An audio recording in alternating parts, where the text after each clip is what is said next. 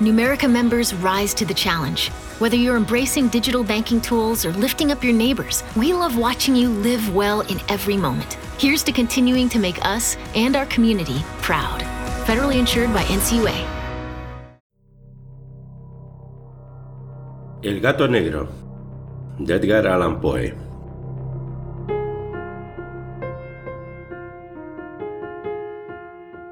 No espero ni pido que alguien crea en el extraño aunque simple relato que me dispongo a escribir. Loco estaría si lo esperara, cuando mis sentidos rechazan su propia evidencia. Pero no estoy loco y sé muy bien que esto no es un sueño.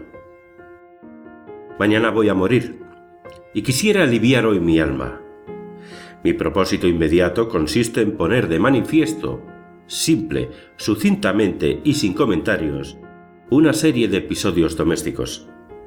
Las consecuencias de esos episodios me han aterrorizado, me han torturado y, por fin, me han destruido. Pero no intentaré explicarlos. Si para mí han sido horribles, para otros resultarán menos espantosos que barrocos. Más adelante, tal vez, aparecerá alguien cuya inteligencia reduzca mis fantasmas a lugares comunes.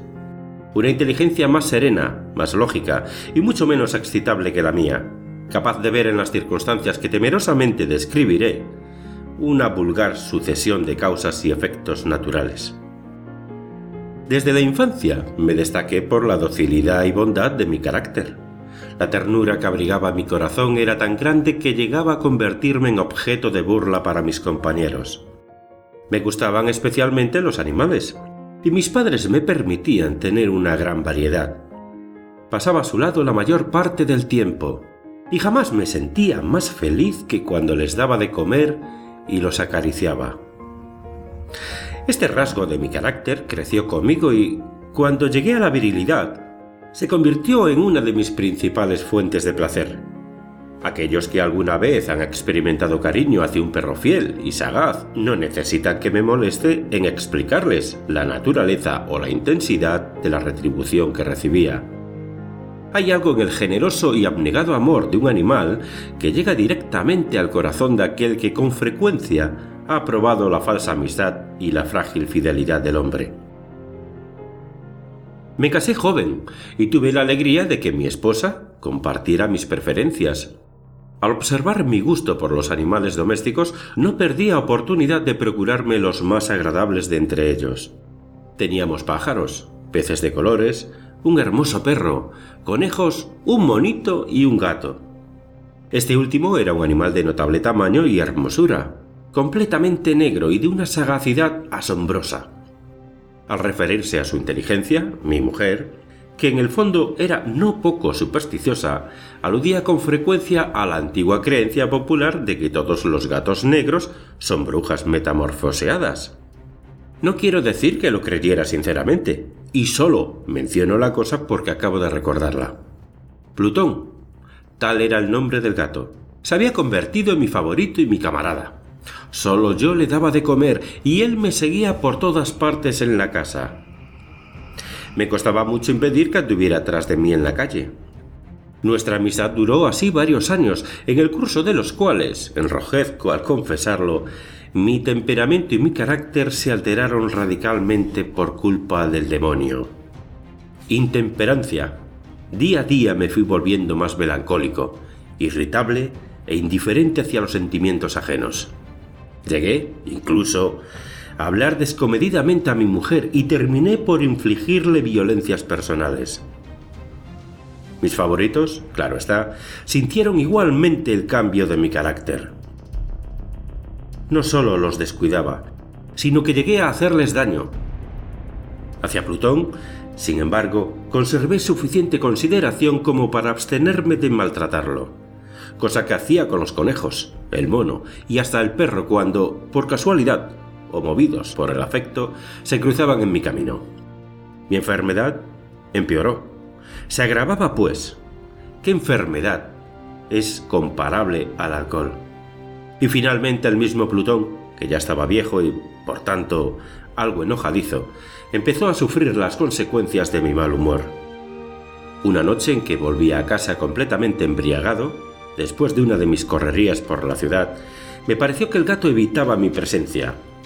Lo alcé en brazos, pero, asustado por mi violencia, me mordió ligeramente en la mano. Al punto se apoderó de mí una furia demoníaca y ya no supe lo que hacía. Fue como si la raíz de mi alma se separara de golpe de mi cuerpo. Una maldad más que diabólica, alimentada por la ginebra, estremeció cada fibra de mi ser. Sacando del bolsillo del chaleco un cortaplumas, lo abrí mientras sujetaba al pobre animal por el pescuezo y, deliberadamente, le hice saltar un ojo. Enrojezco, me abrazo, tiemblo mientras escribo tan condenable atrocidad. Cuando la razón retornó con la mañana, cuando hube disipado en el sueño los vapores de la orgía nocturna, sentí que el horror se mezclaba con el remordimiento ante el crimen cometido. Pero mi sentimiento era débil y ambiguo, no alcanzaba a interesar al alma. Una vez más, me hundí en los excesos y muy pronto ahogué en vino los recuerdos de lo sucedido. El gato, entre tanto, mejoraba poco a poco, Cierto que la órbita donde faltaba el ojo presentaba un horrible aspecto, pero el animal no parecía sufrir ya. Se paseaba, como de costumbre, por la casa, aunque, como es de imaginar, huía, aterrorizado, al verme. Me quedaba aún bastante de mi antigua manera de ser para sentirme agraviado por la evidente antipatía de un animal que alguna vez me había querido tanto. Pero ese sentimiento no tardó en ceder paso a la irritación. Y entonces, para mi caída final e irrevocable, se presentó el espíritu de la perversidad. La filosofía no tiene en cuenta este espíritu y, sin embargo, tan seguro estoy de que mi alma existe como de que la perversidad es uno de los impulsos primordiales del corazón humano, una de las facultades primarias indivisibles, uno de esos sentimientos que dirigen el carácter del hombre. ¿Quién no se ha sorprendido a sí mismo cien veces en momentos en que cometía una acción tonta o malvada por la simple razón de que no debía cometerla? ¿No hay en nosotros una tendencia permanente que enfrenta descaradamente al buen sentido, una tendencia a transgredir lo que constituye la ley por el solo hecho de serlo? Este espíritu de perversidad se presentó, como he dicho, en mi caída final y el insondable anhelo que tenía mi alma de vejarse a sí misma, de violentar su propia naturaleza, de hacer mal por el mal mismo, me incitó a continuar y, finalmente, a consumar el suplicio que había infligido a la inocente bestia. Una mañana, obrando a sangre fría, le pasé un lazo por el pescuezo y lo ahorqué en la rama de un árbol. Lo ahorqué mientras las lágrimas emanaban de mis ojos y el más amargo remordimiento me apretaba el corazón. Lo ahorqué porque recordaba que me había querido y porque estaba seguro de que no me había dado motivo para matarlo.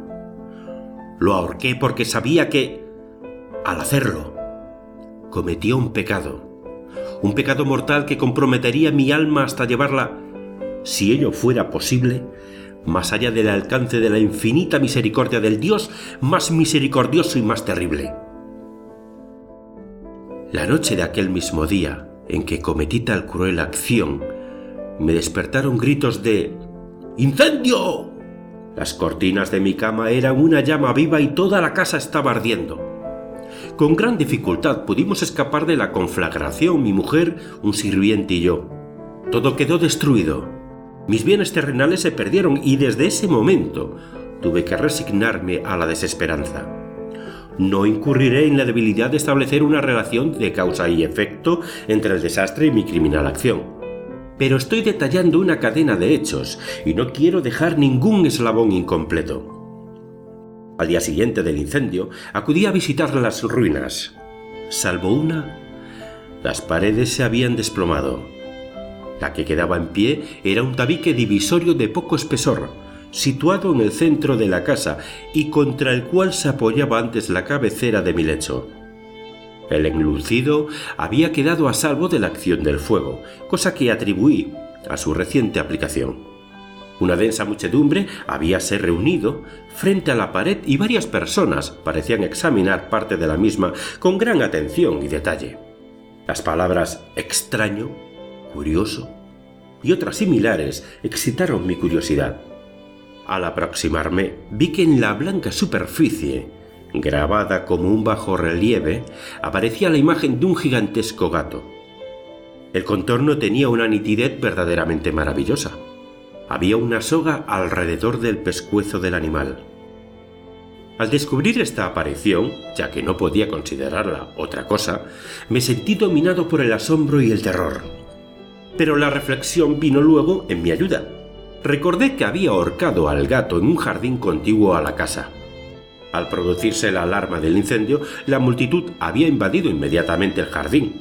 Alguien debió de cortar la soga y tirar al gato en mi habitación por la ventana abierta. Sin duda, habían tratado de despertarme en esa forma. Probablemente la caída de las paredes comprimió a la víctima de mi crueldad contra el enlucido recién aplicado, cuya cal, junto con la acción de las llamas y el amoníaco del cadáver, produjo la imagen que acababa de ver. Si bien en esta forma quedó satisfecha mi razón, ya que no mi conciencia, sobre el extraño episodio, lo ocurrido impresionó profundamente mi imaginación.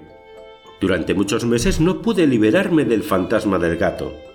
Y en todo ese tiempo dominó mi espíritu un sentimiento informe que se parecía, sin serlo, al remordimiento.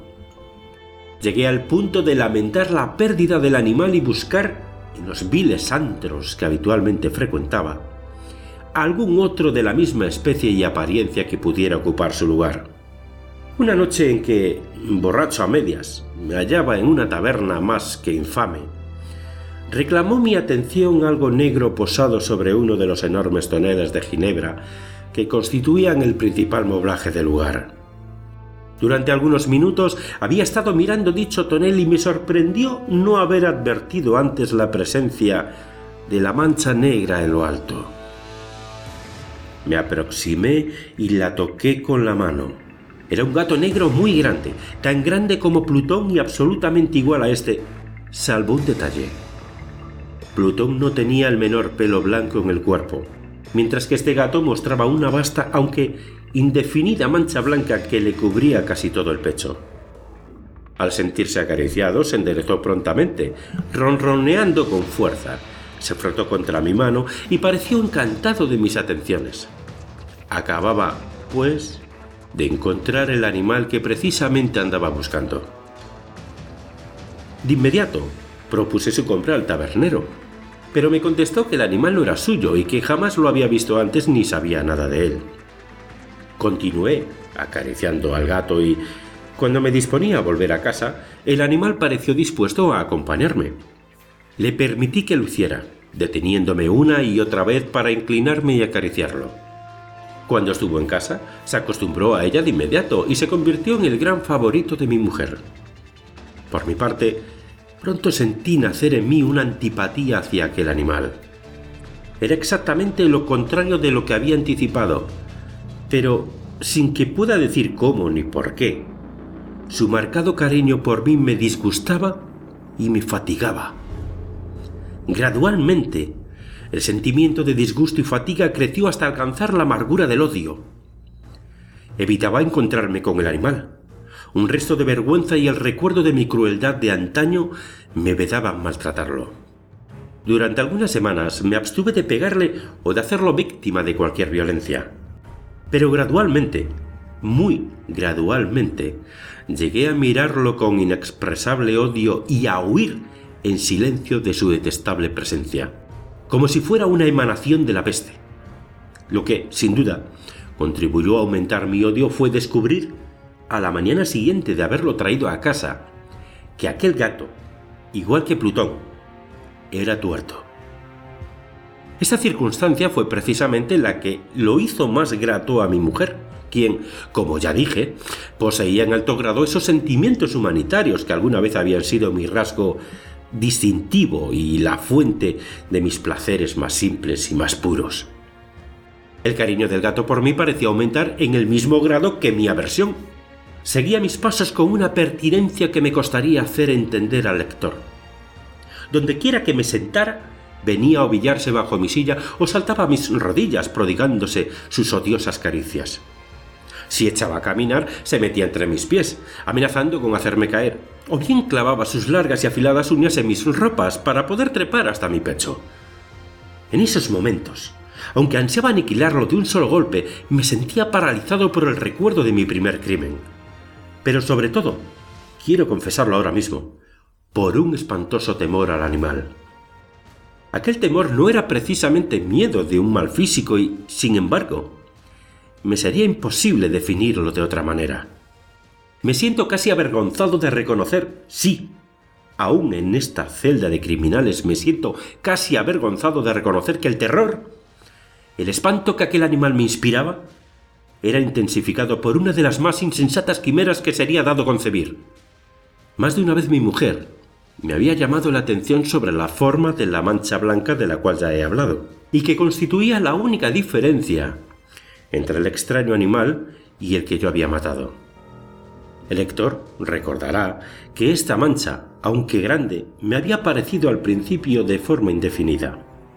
Pero gradualmente, de manera tan imperceptible que mi razón luchó durante largo tiempo por rechazarla como fantástica, la mancha fue asumiendo un contorno de rigurosa precisión. Representaba ahora algo que me estremezco al nombrar, y por ello odiaba, temía y hubiera querido librarme del monstruo si hubiese sido capaz de atreverme. Representaba, digo, la imagen de una cosa atroz, siniestra, la imagen del patíbulo. Oh, lúgubre y terrible máquina del horror y del crimen, de la agonía y de la muerte. Me sentí entonces más miserable que todas las miserias humanas. Pensar que una bestia, cuyo semejante había yo destruido desdeñosamente, una bestia era capaz de producir tan insoportable angustia en un hombre creado a imagen y semejanza de Dios? ¡Ay! Ni de día ni de noche pude ya gozar de la bendición del reposo. De día, aquella criatura no me dejaba un instante solo. De noche, despertaba hora a hora de los más horrorosos sueños para sentir el ardiente aliento de la cosa en mi rostro y su terrible peso. Pesadilla encarnada de la que no me era posible desprenderme apoyado eternamente sobre mi corazón. Bajo el agobio de tormentos semejantes, sucumbió en mí lo poco que me quedaba de bueno. Solo los malos pensamientos disfrutaban ya de mi intimidad. Los más tenebrosos, los más perversos pensamientos. La melancolía habitual de mi humor creció hasta convertirse en aborrecimiento de todo lo que me rodeaba y de la entera humanidad. Y mi pobre mujer, que nada se quejaba, llegó a ser la habitual y paciente víctima de los repentinos y frecuentes arrebatos de ciega cólera a que me abandonaba. Cierto día, para cumplir una tarea doméstica, me acompañó al sótano de la vieja casa donde nuestra pobreza nos obligaba a vivir. El gato me siguió mientras bajaba la empinada escalera y estuvo a punto de tirarme cabeza abajo, lo cual me exasperó hasta la locura. Alzando un hacha y olvidando en mi rabia los pueriles temores que hasta entonces habían detenido mi mano, descargué un golpe que hubiera matado instantáneamente al animal de haberlo alcanzado. Pero la mano de mi mujer detuvo su trayectoria. Entonces, llevado por su intervención a una rabia más que demoníaca, me zafé de su brazo y le hundí el hacha en la cabeza. Sin un solo quejido, cayó muerta a mis pies. Cumplido este espantoso asesinato, me entregué al punto y con toda sangre fría a la tarea de ocultar el cadáver. Sabía que era imposible sacarlo de casa, tanto de día como de noche, sin correr el riesgo de que algún vecino me observara. Diversos proyectos cruzaron mi mente. Por un momento pensé en descuartizar el cuerpo y quemar los pedazos. Luego se me ocurrió cavar una tumba en el piso del sótano.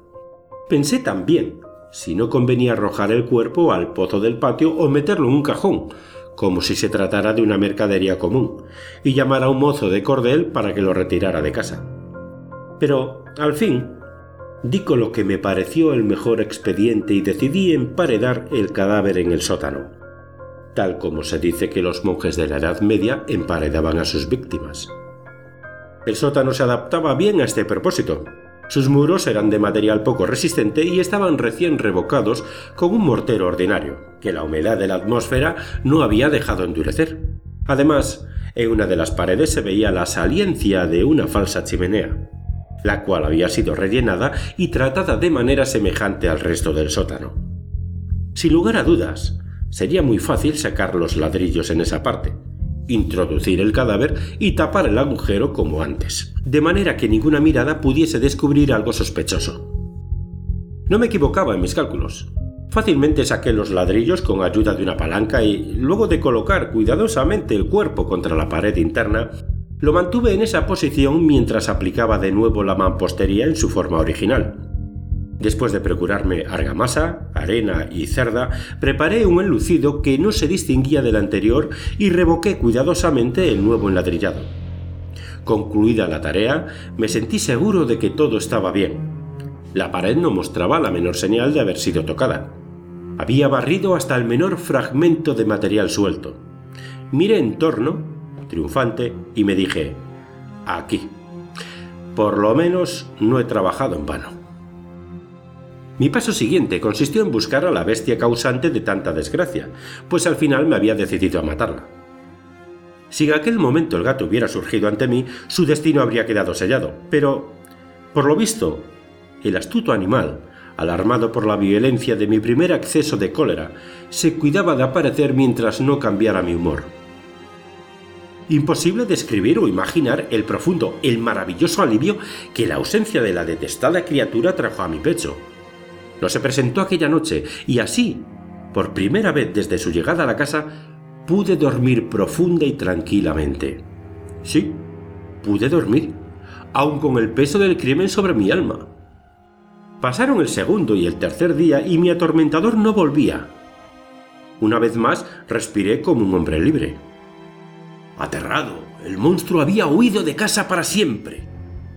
Ya no volvería a contemplarlo gozaba de una suprema felicidad, y la culpa de mi negra acción me preocupaba muy poco. Se practicaron algunas averiguaciones, a las que no me costó mucho responder.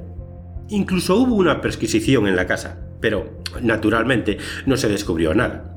Mi tranquilidad futura me parecía asegurada.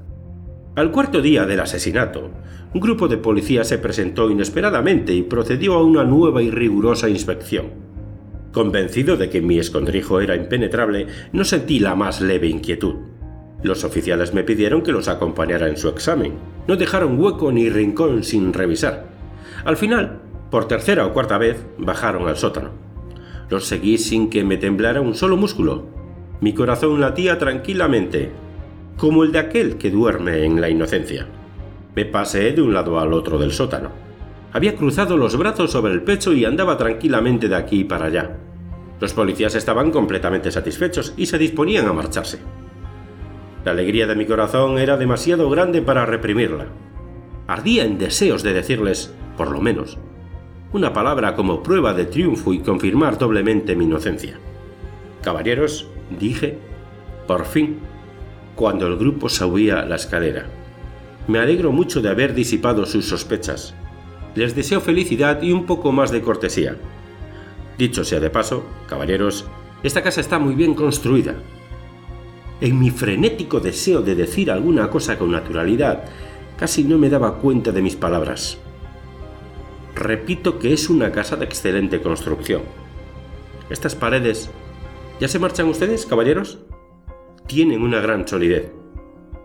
Y entonces, arrastrado por mis propias bravatas, Golpeé fuertemente con el bastón que llevaba en la mano sobre la pared del ladrillado, tras de la cual se hallaba el cadáver de la esposa de mi corazón.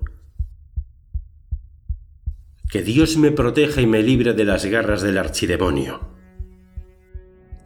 Apenas había cesado el eco de mis golpes cuando una voz respondió desde dentro de la tumba. Un quejido, sordo y entrecortado al comienzo, semejante al sollozar de un niño, que luego creció rápidamente hasta convertirse en un largo, agudo y continuo alarido, anormal, como inhumano, un aullido, un clamor de lamentación, mitad de horror, mitad de triunfo, como sólo puede haber brotado en el infierno de la garganta de los condenados en su agonía y de los demonios exultantes en la condenación. Hablar de lo que pensé en ese momento sería locura. Presa de vértigo, fui tambaleándome hasta la pared opuesta. Por un instante, el grupo de hombres en la escalera quedó paralizado por el terror. Luego, una docena de robustos brazos atacaron la pared, que cayó de una pieza. El cadáver, ya muy corrompido y manchado de sangre coagulada, apareció de pie ante los ojos de los espectadores. Sobre su cabeza, con la roja boca abierta y el único ojo como de fuego, estaba agazapada la horrible bestia cuya astucia me había inducido al asesinato y cuya voz delatora me entregaba al verdugo. Había emparedado al monstruo en la tumba.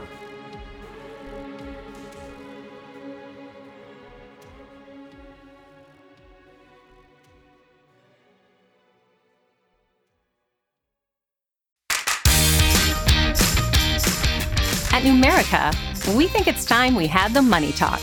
Filling envelopes with cash for different monthly expenses is a smart way to stick to a budget.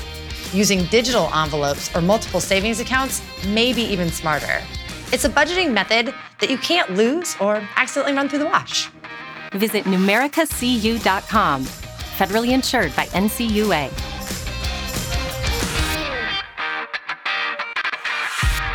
Numerica members rise to the challenge. Whether you're embracing digital banking tools or lifting up your neighbors, we love watching you live well in every moment. Here's to continuing to make us and our community proud. Federally insured by NCUA.